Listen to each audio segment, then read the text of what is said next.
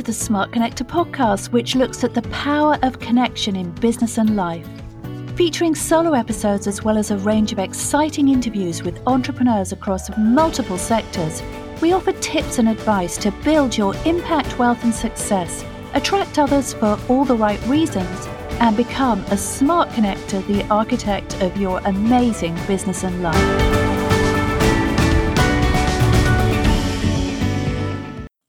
The Smart Connector podcast. I have such an exciting guest for you today, Sandy Hein. Welcome, Sandy. Thank you for having me. I'm excited to be here. So, Sandy is a highly regarded negotiation instructor and a consultant with a background in law enforcement in the US. And she's skilled in hostage negotiation, crisis management, intelligence analysis, government and law enforcement, and she's got a BSc in criminal justice. And she began her career as a police officer in Alexandria, Virginia, and she wore many hats during her 23 year stint there, including 10 years as a hostage negotiator. Can you imagine? I mm. can't wait to talk to you about that, Sandy. Um, um, she was also a mm. certified instructor with uh, instructor with the Virginia Department of Criminal Justice Services, and she served on the training faculty of the Virginia Sexual and Domestic Violence Action Alliance. So, what an incredible pedigree! Now, since retiring from law enforcement in 2012, Sandy's gone on to write books, teach criminal justice to high school students, and train law enforcement agents across the country in several areas, including sexual violence, crisis intervention, and hostage negotiations.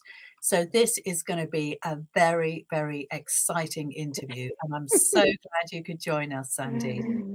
I'm happy to be here. yeah.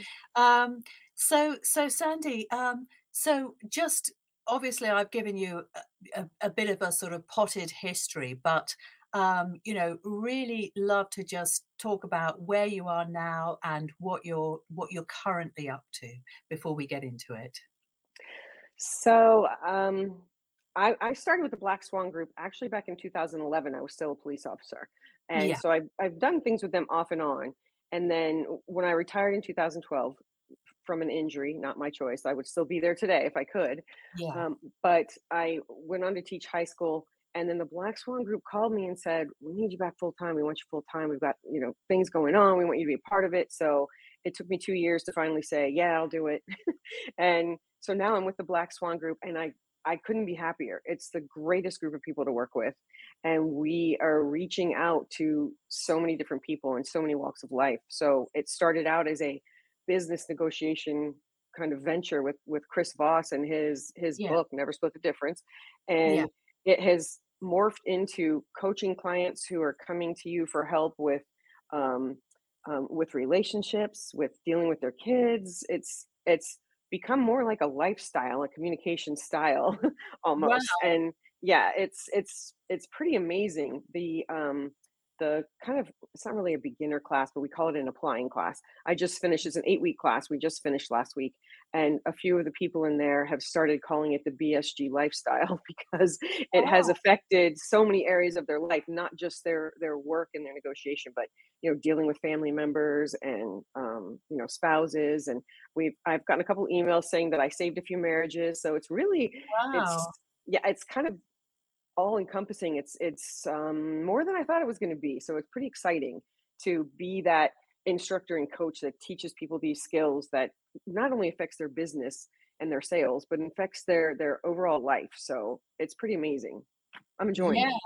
Oh yeah, yeah. I that that's really fantastic because I think people often think that negotiation obviously it has a it plays a, a very very significant and life-changing role in terms of some of the stuff that you've been doing like hostage negotiations we are going to talk about that mm-hmm. but also i think people think negotiation is it's a business skill and obviously mm-hmm. it is you know if you're if you're selling or you're um, you know you've got a, a, contract that you're that you're in the middle of um, dealing with then negotiation has a very very important part to play. But as you said um, negotiation is a skill for life as well isn't it? It is because people don't realize how often they are actually in a negotiation. Um, if if the person that you're dealing with or you want something or need something, you're actually negotiating, no matter how small it is. It could be, you know, um, getting your kid to eat their dinner. I mean, you want them to eat their dinner, therefore you're negotiating about it. So if you want or need something, or if the person you're dealing with wants or needs something from you, you're actually negotiating. So more often than you think. Yeah, and so many people um, do that very badly. I mean, they don't negotiate. They they just like they'll hit you over the head with a hammer and say, "Do it my way. It's my way or the highway." Or they will just uh, retreat from the challenge and just give Exactly. way. In my experience, that tends to be what humans do, right? Exactly. Exactly. And so, you know, what people don't realize is you have to start the situation out right. You can't you can't come in with an iron fist. It really just doesn't work. It doesn't work with your kids, it doesn't work with your spouse, it definitely doesn't work at work. And as a police officer, it never worked that way for us. So Mhm. the best police officers are the ones that can go out there and, you know, relate to someone on um, an emotional level and get what we call that trust-based influence because that's what you need to get cooperation or information from somebody. That's what you need.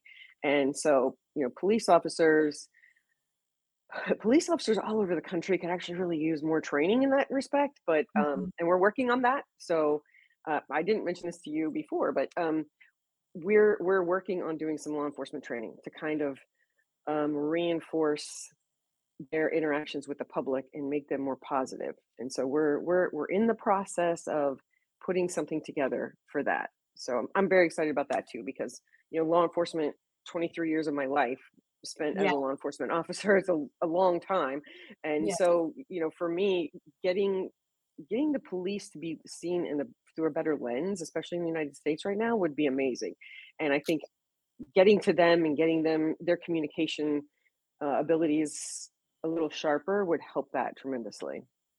I'm sure that you get a mixed bag just as you do over here. You probably get some police officers who are naturally good negotiators and good communicators, and you probably get others who are pretty poor. So I would imagine that um, training is is going to be extremely useful. Yeah, you, I mean, you know, you have bad apples in every profession. It's not Mm. just, you know, I, I'm, and I, I found this out when I went into teaching because there are bad teachers, there are bad Yeah. doctors, there are bad Yeah. lawyers. There, I mean, there are bad apples in every bunch. It's just that when police officers do something, it just it tends to be life or death. Un- unfortunately, that's just what you deal with as a law enforcement officer. So it gets publicized, you know, very uh, broadly all over the place. Everybody hears about it. So Yes. the, the sad thing is they don't hear about the good things that officers do. They hear about the bad things, and then everybody associates every police officer with the bad thing that was publicized. You know, five states away from where you are, and then all of a sudden, all the police officers are are lumped in that you know that that same little barrel with the one bad officer, and it it doesn't allow us the opportunity to kind of you know bring citizens around to see that we're just people. We're just people too. We just have a harder job than some. So, you Oh, know, absolutely, absolutely, yeah. So so what did your career in law enforcement teach you about the importance of negotiation, Sandy? well, it opened my eyes mainly to um to how people don't communicate honestly because you you figure every time you go out on a scene somewhere you're looking to get information from someone or cooperation from someone and sometimes that's really hard to do even when someone actually calls you to help them and then you go and when you go they don't honestly want you there. They know they need you but they don't want you there. So it was a strange learning curve um, to be able to deal with you know the, the human nature response to, to life in general and to be able to go into someone's house as a police officer and try to calm down a situation when you're you're on their turf and Yes. they may not want to listen to you even if they call you so eh, it's really really important to you know when you're going out to try and help somebody like that their their emotions are through the roof at that point Yes. and one thing that i realize is you can't deal with people when they're like that they don't hear you So you've got to take their emotions and bring them down because when their emotions are high, their rational thinking is really low. So if you get some of those emotions out, you can raise up their rational thinking and it helps you work on whatever their problem is so much easier. Yeah, that's really, really fascinating. So how do you do that? I mean, I'm thinking about some of the things that I've seen on on TV, and obviously, uh, we do have armed response units here in the UK, but on the whole, um, most um, police officers don't carry guns. But over in the US, obviously, there are more guns, and it must hmm be pretty scary, I would imagine, to be on the front line of policing there, and you must be frightened, I think, um, you know, for your for your life at times. And so in those kind of situations where which can be very volatile and particularly where there are weapons around that can be, you know, they can they can actually take away life, how on earth do you bring the emotional temperature down? uh, well, there are a lot of different skills you can use. Um, one of them is just showing deference to the other side, and you make the situation all about them. And you don't go in and say, I need you to do this, this, this, and this. I mean, obviously, if someone's got a gun pointed at you, there's going to be a little bit different response because you have to get immediately to that issue. But if someone is volatile in any way, and if they have a weapon anywhere near them, you kind of have to get them to calm down. And the way to do that is to, you know, let them feel heard and let them feel understood. And there are several different, you know, yeah, that's that's what most people want. Human nature response is everyone wants to be heard, everyone wants to feel understood. So you have to put the brakes on.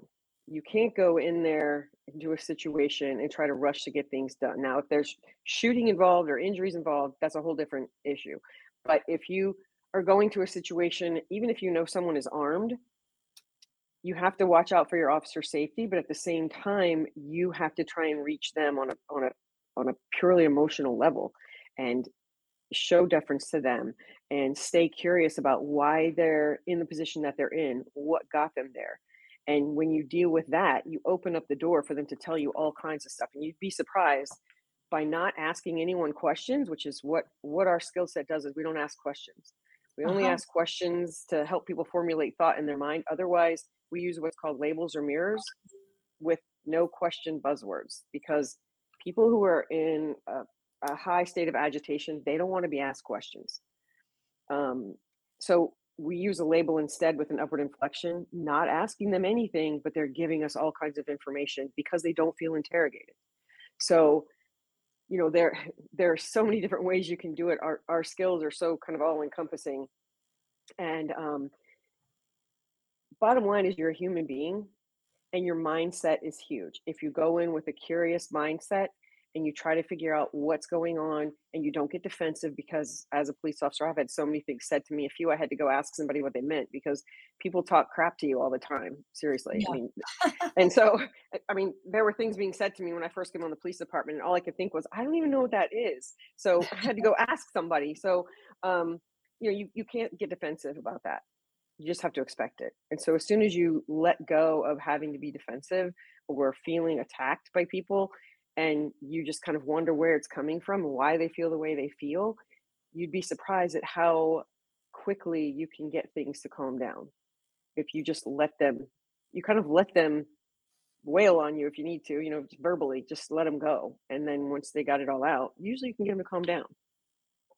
Yeah, and uh, as you said, that's a skill for life. Um, obviously, those are going to be very highly charged situations when there's a police officer is called to a scene. But as you said, there's plenty of uh, there, there are plenty of situations where people lose their cool, lose their temper, say things they don't mean.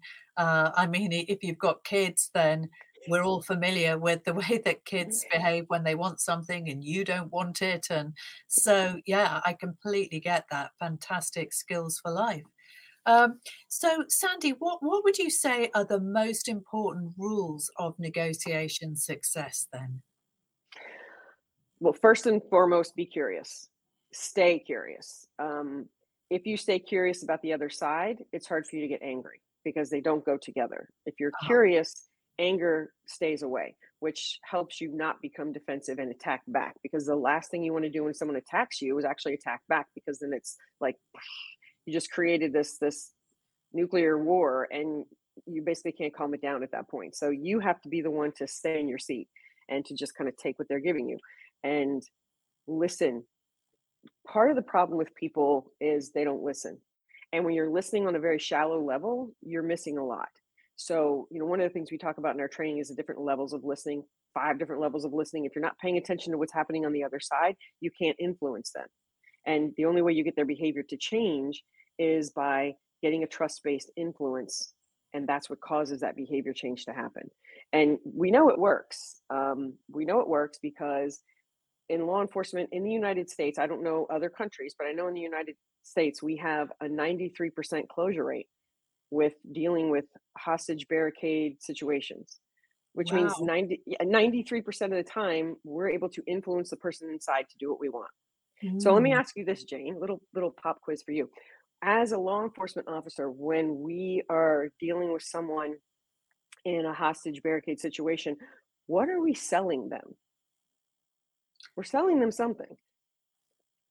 So I think uh, we're, we're, we're well, we're, you must be trying to sell them um, a release of the hostage, right? That's what that's isn't isn't that what people always want from that situation? To just yeah. stop stop taking hot this person hostage and release them. Right. So we we um yeah we we want them to do what we want them to do. So it's funny because I ask this question at the trainings that we do, and I get things like you're selling them freedom, you're selling them hope, you're selling them trust you know all uh-huh. these different things and then they when when we actually say what we're selling people just go wow we're selling jail time. We're selling jail time. 93% of the time people are buying it. Because we use the skills well enough we reach that level of empathy where we have a trust-based influence and they come out even knowing they're going to jail. And there's only 7% of the time that we don't get to them only 7% so I mean, if you're if you're a salesperson, probably the best the best of the salespeople that will watch this maybe have a 40 to 50 percent closure rate, and that's that's probably that's yeah, that's that's really good. But when you look at it compared to the high stakes situations that we're in, and we have a 93 percent closure rate, there's something to be said for what we're doing. You know, oh, the skills work. Yeah. that is yeah. really really amazing. So let's get on to talking about hostage uh, negotiation because mm. um, there is no higher stakes situation than that, I would imagine. Um, you know, in some instances, if you don't manage to get that right, people end up getting killed, don't they? Yes. Um, so, could you could you give us some uh, idea of a situation, a case study where your negotiation skills did actually dramatically impact the outcome? It's really hard to to talk about one case. I mean, I went on so many things that um, it's just they all kind of flow together. But you know, as a hostage negotiator, you go through things where you get on the scene and you make a call in right away, and within 10 minutes, the person's walking out the front door. You have those. And then you have some that go five or six hours. And then you have some that go 10 or 12 hours. And you have some that go mm-hmm. 24 hours. And you have to switch out with another team. And um, you know, it's the, the ones that stand out to me are, you know, one where it didn't go well for me. I had one, one that didn't go well for me. And and actually though, it was one of my best negotiations, according to my negotiation supervisors. Um, I was right on. It's just that it didn't it didn't end well in the end. And you know, the way for me it didn't end well. The way we look at it in hostage negotiations is if no no citizens are injured and all the police officers go home safe and the only guy that doesn't manage to make it out is the bad guy then that's considered a success because the bad guy has the choice to make. Okay. They they either come out or they don't and it's their choice. It's yeah. you know we, we give them all the options and, and they they make the choice. So but there are a few that um, went really well for me and you know one in particular that I, that I think of often i think it's because there was a, a young girl involved but there was a father who kept his daughter after visitation was over. He didn't take her back to her mom. And so her mom called and said he has her. He won't, you know, eh, he won't bring her home. And so she went to the house and he wouldn't let her in. He wouldn't let the daughter come out. So she calls the police. So we get there and within about an hour, he sent his daughter out. So you know, I basically said, you're, you're putting her in the middle of this. You know, she, she, she's a kid. She doesn't know what's going on. She doesn't understand. And this is not helping anything for, to, for you to keep her in this situation with all these police officers. And he said, you know what, you're right. And he let her walk out the front door. But then he slammed the door and locked it and wouldn't come out. So now we went from a hostage situation to a lone barricade situation with someone who was suicidal. So oh. it changes your gears. So, you know, it's a, it's it's hard to explain. It's a different negotiation, but it's the same negotiation. You're using the same skills essentially, but now you're in um, suicide prevention mode, which is Uh-huh. exhausting. I mean, getting hostages out is exhausting, but suicide prevention mode when you're dealing with somebody is completely exhausting because you have to be on, on, on, not missing anything that they say, and Yeah. you know, basically cataloging everything. And so that one took that one took about six hours, and he ended up coming out. And the only reason he came out, he basically said, "I'll only come out for you." And I said, "Well, my rules are that I can't be there when you come out. If you come out, I will wherever they take you, I will come see you. I promise." And so that's the only reason he agreed to come out. And so, you know, I'm nowhere near him at this point. I'm, you know, three blocks away in what we call our negotiations operations command center. And so, you know, I wasn't there, so there's no way I could be there when he came out. But when they took him out, they put him in the police car. And when I came over, um, the officer cracked the window for me, and we had this nice little, you know, two or three minute conversation where he thanked me, you know, for basically talking sense to him. and, um, you know, and it ended well. And that's what you want because Yeah. the the misconception about hostage situations is that it's a one-off that we'll Mhm. never see this person again but in reality we do see these people again and oftentimes it's not in our same jurisdiction it's somewhere else but they do get dealt with again and if they have a bad taste in their mouth from dealing with the first negotiator they're not going to be able to be influenced by the second one because they didn't leave them with a positive feeling and that's the goal is you influence them to do what you want but you also leave them feeling positive at the end of the interaction because that that helps if they get into the situation again you know another time Wow. Yeah, that that that is um, amazing. I can only imagine uh, what that situation must must have been like, um, Sandy. Um, I'd love to hear more about your work with the uh, Virginia Sexual and mhm. Domestic um, Violence Action Alliance because that sounds amazing. How did you get that with it was amazing. it was it was an amazing time it's when um i had been doing adult sex crimes for a few years and i was with an organization called vasa which is which was virginians aligned against sexual assault. And Mhm. so um i did trainings and things with them and then they decided that they were going to basically pair up with our domestic violence um, advocacy group for the state. So we all got together and it took about a year worth of meetings for us to come up with a name and to come up with um, you know the the the mission statement and all that stuff that we came up with and so it ended up being that virginians um, uh, sexual and domestic violence action alliance it's a mouthful. Um, so we, we we came up with that and then once that was formed we went around the state doing training in a lot of different things. Um, and w- one of the main things well two main things i was involved in through them one was a training training the trainers. In other words we created a class that would bring people from around the state together to train them so that they could go back and train their respective organizations. Mhm. um, so that was that was pretty important to me.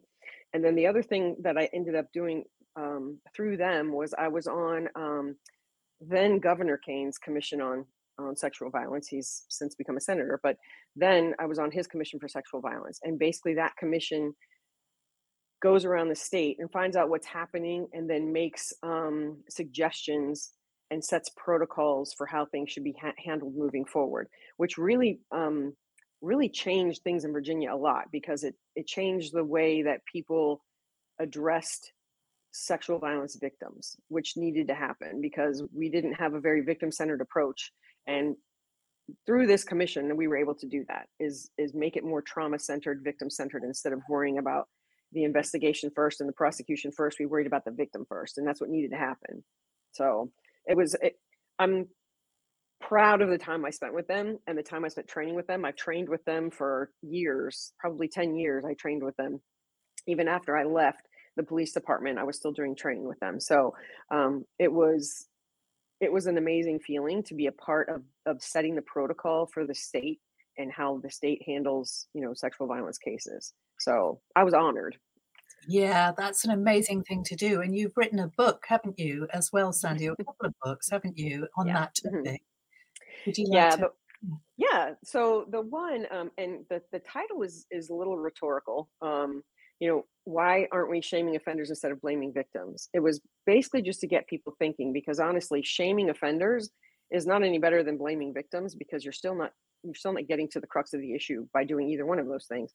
Um, but what I found when I was working, and I worked adult sex crimes cases for 11 or 12 years, and what I was finding is that in non stranger cases, we were not getting good prosecution. And one of the main reasons was because people wanted to blame the victim. And, you know, I have I have my beliefs as to why that happens, but I think the main reason is because people who are on a jury who are watching these cases, they don't want to admit that that was the, the suspect's fault. They don't want to admit that because what happens in a non-stranger case is they know each other. So everybody on that jury, all they think about, because this is once again human nature, well, all they think about is this could happen to me because she knew him and she trusted him. And now he's oh. the boogeyman. And anybody, anybody in my life now could be the boogeyman because she oh. knew him. So in order to keep that denial alive, they weren't they weren't convicting anybody. Oh, that's really interesting. That's yeah. funny, isn't it? The way that human the human mind works. Exactly. Mm. So um so victims were were very unsatisfied and didn't feel good because you know they their cases weren't getting weren't getting they weren't getting guilty verdicts in other words. They were getting you know not guilty verdicts all the time. And for for some victims that was okay because they felt good that we fought for them that we believed them that we took their case to court and it made them feel better that they were believed and that they you know it was taken seriously. And then other victims it did not go well when they didn't get that not guilty verdict. So you know we've tried and i was involved with another program called trauma to trial and that's a, a another thing that I helped create in Virginia with a group of, you know, I mean, amazing people, and they still do the training across the state. And they they do it together with law enforcement, um, Commonwealth Attorney's Office, and victim advocates from each jurisdiction, and they train them how to work together to get a more successful outcome for victims, whether it's prosecuting or not, because it's not always prosecution. Sometimes victims don't want that they just hi puppy. Yes there is that's fine. Um, so yeah a lot of times victims feel okay just feeling believed and just um, you know just getting their story out there and being heard and and feeling good about what's happening for them. Other victims unless they get a guilty verdict it doesn't work well for them. So we had to find some way of doing things that helped us get better outcomes for victims. And one of the ways that we do it is with, um, or that we were doing it, then, thanks, I'm no longer doing that, but um, is using what we call an accusation audit, which is a black swan skill. It wasn't called an accusation audit at the time because this was years before it was actually, you know, kind of got figured out. But we would have the prosecution introduce all the negative things about the victim in their opening arguments, which sounds ridiculous because you're you're turning a negative light on yourself and you're pointing all these things to the victim saying she's bad because of this this this and this.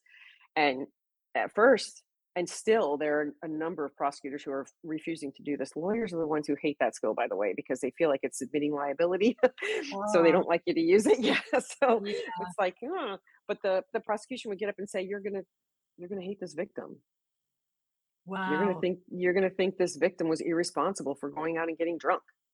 Wow, that's just fascinating. It's just amazing yeah. work that you've been doing there, Sandy. It really is. Well, so, the, the, juries heard that and then they convicted because they all the negative things got taken out at the very beginning, and the defense yeah. couldn't use it against the victim later because they already the prosecution had already told them all those negative things. So it took the wind out of their sails, and we started getting a lot more successful prosecutions out of that. So oh, that's that's great news. Yeah. Yeah. So I mean, how how can negotiation actually help when dealing with violent or maybe criminally sexual predators? Well, they like to be heard and understood just like everybody else. So um, when you go in, a, a lot of um, police officers, detectives, a lot of them feel like these are scum of the scum, right? The, the sexual predators are the worst. And so they go in so hardened because they can't deal with these people that a lot of times the interview doesn't go well. So what I found was after, you know, being in hostage negotiations for years, when I would interview these sexual predators, sexual offenders, if I just did what I did when I was in a hostage situation, they had very good, I mean, I was able to influence them mm-hmm. essentially. Mm-hmm. I was able to um, allow them to say what they needed to say and get everything out. And I got more confessions by using the skills to do that than any other method that I tried. So, um, you know, empathy, what we're using when we use these skills is called tactical empathy. Empathy Okay. is what you're shooting for. So it's Yeah. tactical. We call it tactical because we're dealing with people that we don't like. Yeah. We, we're dealing we're dealing with people that we don't want to be nice to. Yeah. But if you use these skills in a tactical way and you think about it as kind of mental gymnastics that you're you're playing with the other side, um, Yeah. it's easy to, to go in there and use the skills to get that confession. Yeah. And Yeah. yeah, and you use your your. It's all about mindset. Once again, it's all about mindset and going in and um, you know making them feel like you want to hear everything they have to say and you're curious about what's going on with them and then they just talk and once again you're not using question buzzwords so they don't feel interrogated you're just talking to them and then they all of a sudden start telling you a bunch of stuff before they realize what they're doing and Uh-huh. yeah so it was um using those skills was extremely successful for, for Yeah. me and so you know when we started doing the training we kind of trained that in some of the training we did around the state this is what you do this is how you talk to them this is how you get them to open up not by being mean which is what you want to do because Yes. you don't like those people i mean i can pretty much tell you almost 100% of the time i did have i had no good feelings toward the person on the other side of the table for me when i was No. interviewing them so sure. yeah but you have to let that go you have to let that go and you know try and find something um, that you can say to them that kind of opens the floodgates and lets them know i want to hear what you have to say you know i want to understand what's happening with you and as soon as that happens that's when you get all the good information Yes, so yes. Well, and it makes a lot of sense. I like that uh, phrase, tactical empathy. I'll, I'll remember that because, you know, in in life, I mean, obviously, I'm not in the police, so I don't necessarily come across these people on a daily basis. Um, but you know, even in business, we meet people who, you know, whose values are not aligned, but maybe we need something from them, and and so your tactical empathy as a tool is is is very very helpful concept. I think it really. is amazing because Yeah. you don't have to be nice to them you don't have to agree with them No. um, you don't have to even you know like them but Mhm. tactical empathy will still work if you use it like you're supposed to use it Yep, yep. And I guess you've got to be very clear in your own mind that this is actually this is not letting myself down. This is not nothing that it doesn't reflect badly on me, but Mm-mm. You know, this is this is because we're heading towards a desirable outcome. yes and the, the quickest way to get there is through using tactical empathy Mhm. so i mean there there are ways that you can use the skills we always tell people at the end of a training we always say go out and use your powers for good because there's a fine line between a trust-based influence and manipulation and the Yeah. only difference is the intent if you intend Yeah. to manipulate then it's manipulation and you're not doing it the way that we want you to do it because we want we want you to do it to have a trust-based influence. And that's the way that preserves long-term relationships too whereas manipulation is not going to preserve any kind of long-term relationship because people always know when they're being manipulated Yeah, I mean, I'm a I'm a marketer, so in in our industry, there's a lot of manipulation, and there's also a lot of trust-based influence, and there's a big difference between the two. And as you said, it all comes down to the intention, right? So I yep completely understand that. Um, so, um, Sandy, what what are the lessons that you love to teach to young people when you train in schools? Because I know that's something that you're is very close to your own heart as well. hmm yes so um, i was teaching in a high they, they after i retired they came to me they said would you mind coming and helping us get this this criminal justice program going in the local high school? And i said sure. So i started working on it we, we put all the lessons together and then i realized that people in that school did not like the police at all. And Oh, so what I managed to do, and, and this was the part that was so important to me, is I taught them that one, police officers are people too, and that there are ways to communicate with the police that will be more satisfying for you than being obstinate or obnoxious. And so I taught them those communication skills. We actually did a unit in, in the part two class, which is the more in-depth class. We did a whole unit on hostage negotiations and they learned all these communication techniques and it never failed. I would have kids coming back to me to visit me years after they graduated, basically saying, Oh my gosh, I did what you told me, and this is what happened. wow. Completely shocked that they could take these skills out and use them and make them work for them. So, you know, most important thing is letting them understand that police are people too, and they're not. It's not necessary for them to be afraid of them. It's necessary yeah. for them to know how to communicate with them, and so that changed a lot of things for a lot of kids. So that makes me really proud. And the second thing is just teaching them communication skills. And they would go home and use them on their brothers and sisters, on their parents, and come back and say, oh, Did what you told me. And oh my gosh, it worked perfect. And they would be so excited. So it was teaching them these communication skills that they can carry forward with them for life. And, you know, that's pretty that's pretty amazing to see actually yeah oh that really is that's absolutely fantastic when we can influence our young people because we know that we're equipping them with skills for life right which is just amazing right. um, yeah. So i mean we've talked a bit about about your your book about um, offenders and offending but you've also written a book about keeping you and your family safe in today's hectic world can, mm-hmm. can you perhaps summarize some of your favorite takeaways from that sandy yeah, so that book was that book was funny because publisher came to me in January and said, "I need a book to put on my book stand. It has to be little. Can you make it something about safety tips?" And I said, "Sure. When do you need it?" Well, it would be great if I could have it by May. And I was like, "I'm still in the process of writing the other book, and now you're saying I need this book by May." So I said, "I'm like, I said I'll give it a shot." So um, I kind of scrambled and put it together, and it was kind of me just going back over my life and things that I learned you know, growing up and going through college and different things that happened to me that kind of shaped who I was and why I wanted to go into police department, uh, police work, and how I dealt with my kids, you know, when they were growing up. So the one thing that is probably the biggest takeaway from that is situational awareness.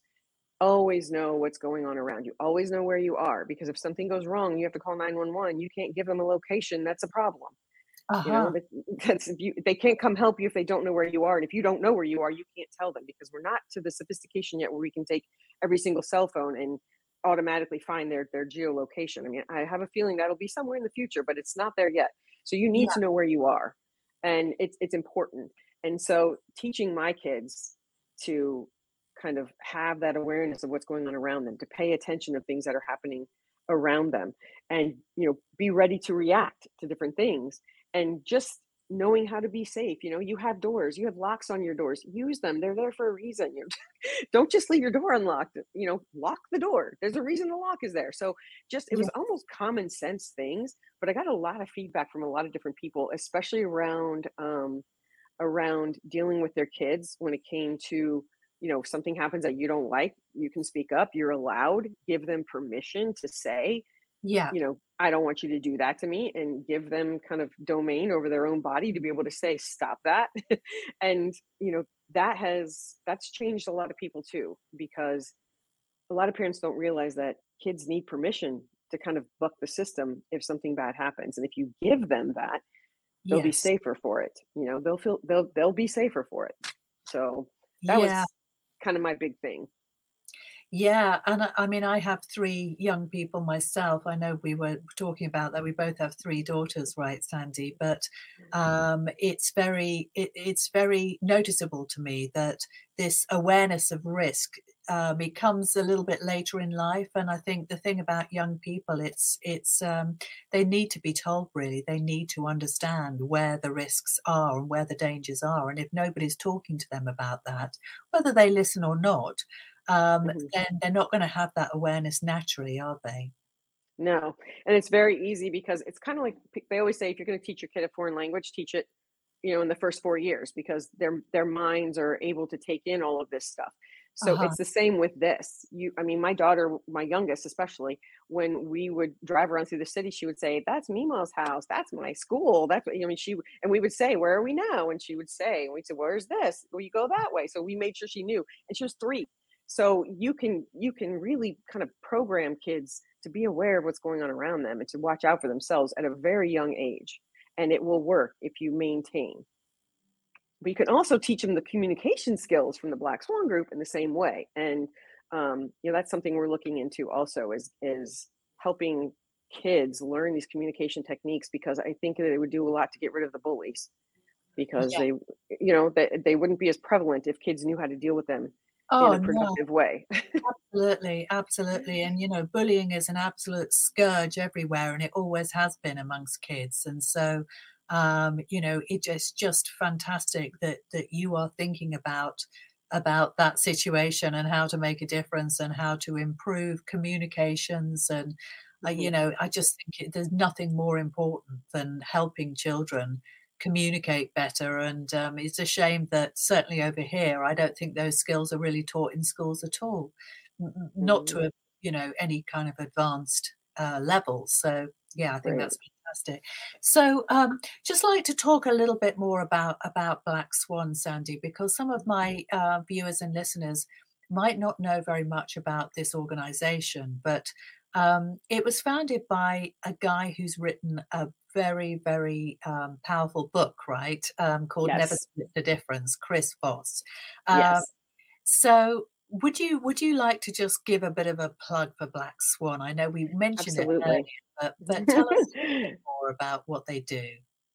Yes, so the Black Swan Group was actually started by Chris and his son Brandon, um, and Brandon is pretty much um, the co-author of Never Split the Difference that didn't really get credited with it, but he did a lot of work on that book. So it's him and his dad together.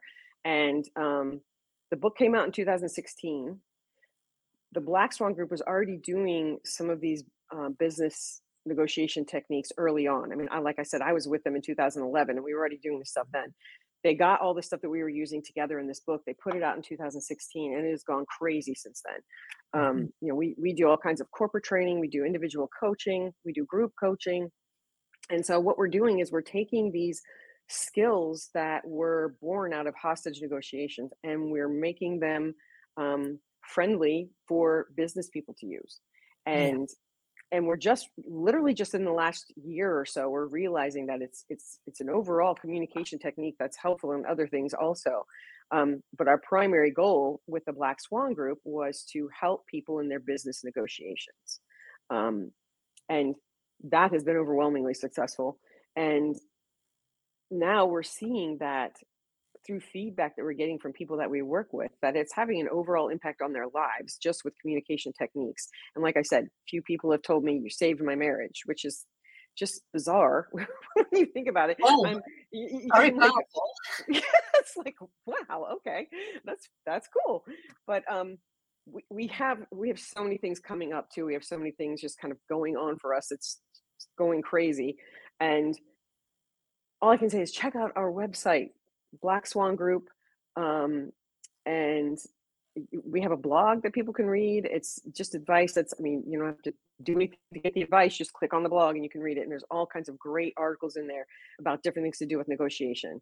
And you know, you can check out that. You can go and, and check out what stuff we have coming up in our library. Um, one of the instructors, Derek Gaunt, who was actually my commander on my negotiation team, so we have a kind of a long working relationship together. He's written a book on leadership that has really taken off. It's it's called Ego Authority Failure, and it talks about um, mm.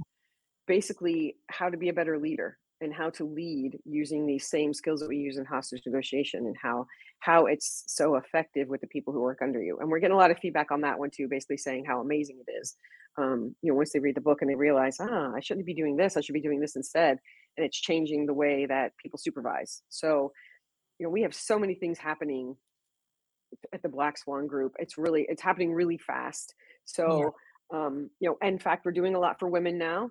That um, kind of I've been working on that, and um, we're, we're there's talk about a book. There's been talk about a book for a few years now. We're we're trying to get that stuff together, but there's already a couple other books in the works. So we're we're really adding quickly to our library. Um, there's a class for women that's going to be coming out. My goal is before the end of the year. We've been working on it for quite some time, but um, we're hoping it comes out. It's an applying class, but it's only for women. So it's like a safe space for women to come in and learn how to use these skills.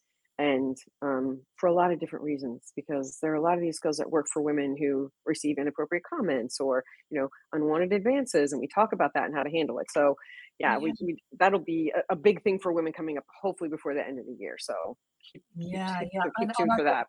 A lot of women really need it because I think women don't really know whether to, you know, there's a fine line between laughing something off, laughing an inappropriate comment off, um, and uh, reacting very aggressively or defensively or whatever. And I think women really are lost. And I actually saw something today on LinkedIn that somebody posted um, a, a well, it was an advance really that somebody had made on LinkedIn messaging that was really very explicit and really horrible, actually, very inappropriate. And there were a lot of people that were just laughing at it and saying, "Oh, that's really funny," and you know, and I, you know, I thought, well, this this isn't a laughing matter, actually. You know, women do not want to be on a professional network, uh, you know, like LinkedIn, and to have those kind of inappropriate advances, but it happens a lot. And Mm-hmm. uh, yeah, so I think there's a there's a really big need for it. You know, women women do need to know that they can, you know, they can step into their power and their strength and actually uh, behave appropriately in this situation without, you know, seeming like a, a prude or or sort of um, you know being told that they're acting inappropriately. So yeah, Exactly. fantastic. Agreed. Mhm. So in the meantime, we do have something that we do um, usually every couple of months. It's called the Women's Power Hour. Yeah, And so women can come in and we have a, only women allowed. And we go through what we call our Fab Five skills for females, which are the best ones for us to use that help us just in those situations like that. yeah, Um, and dealing with people and, you know, dealing with being maybe a supervisor at work as a woman and you're supervising men, you know, that's it's an issue. So um, Women's Power Hour, check that out. I'm not sure when the next one is scheduled, but it'll be on our website. You can find all kinds of yeah. really good stuff on the website. Yeah, that sounds fantastic. So is it is it blackswan.com or what what what is that? Um, I think it's blackswanltd.com. LTD. If you just if you just look up Black Swan Group or Chris Voss, you'll be able to find it. Okay, that's So fantastic. yeah. All right. Well, um, so Sandy, if anybody wants to get in touch with you, which I'm sure sure they will after this amazing interview that we've had together, what's the best way for them to get hold of you personally? Um, hmm. The best way to reach out to to get me is through our info box on the website because then you can just put, you know, this is this is a message for Sandy and they'll they'll send it to me. Um, or if you know if you want some some training or if you want some coaching or something like that, always the info box on our website. I think it's at the bottom as soon as you hit the website, go all the way down, and I think it's right there. And you can fill out what you're looking for or who you're looking for, and they can get you set up and get you to reach me if, if that's what you need. Amazing. Well, I just wanted to thank you so much for joining us today on the Smart Connector podcast, Sandy. It's Mm. been such a pleasure to interview you. I was looking forward to this interview for a long time, and um, and it's really been interesting and, and fascinating to have this discussion with you. And um, I wish you every every success. Thank you so much.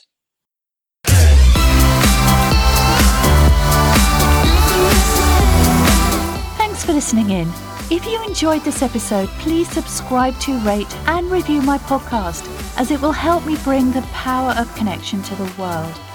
I work one to one to help entrepreneurs ignite the power of authentic connection in their businesses and lives.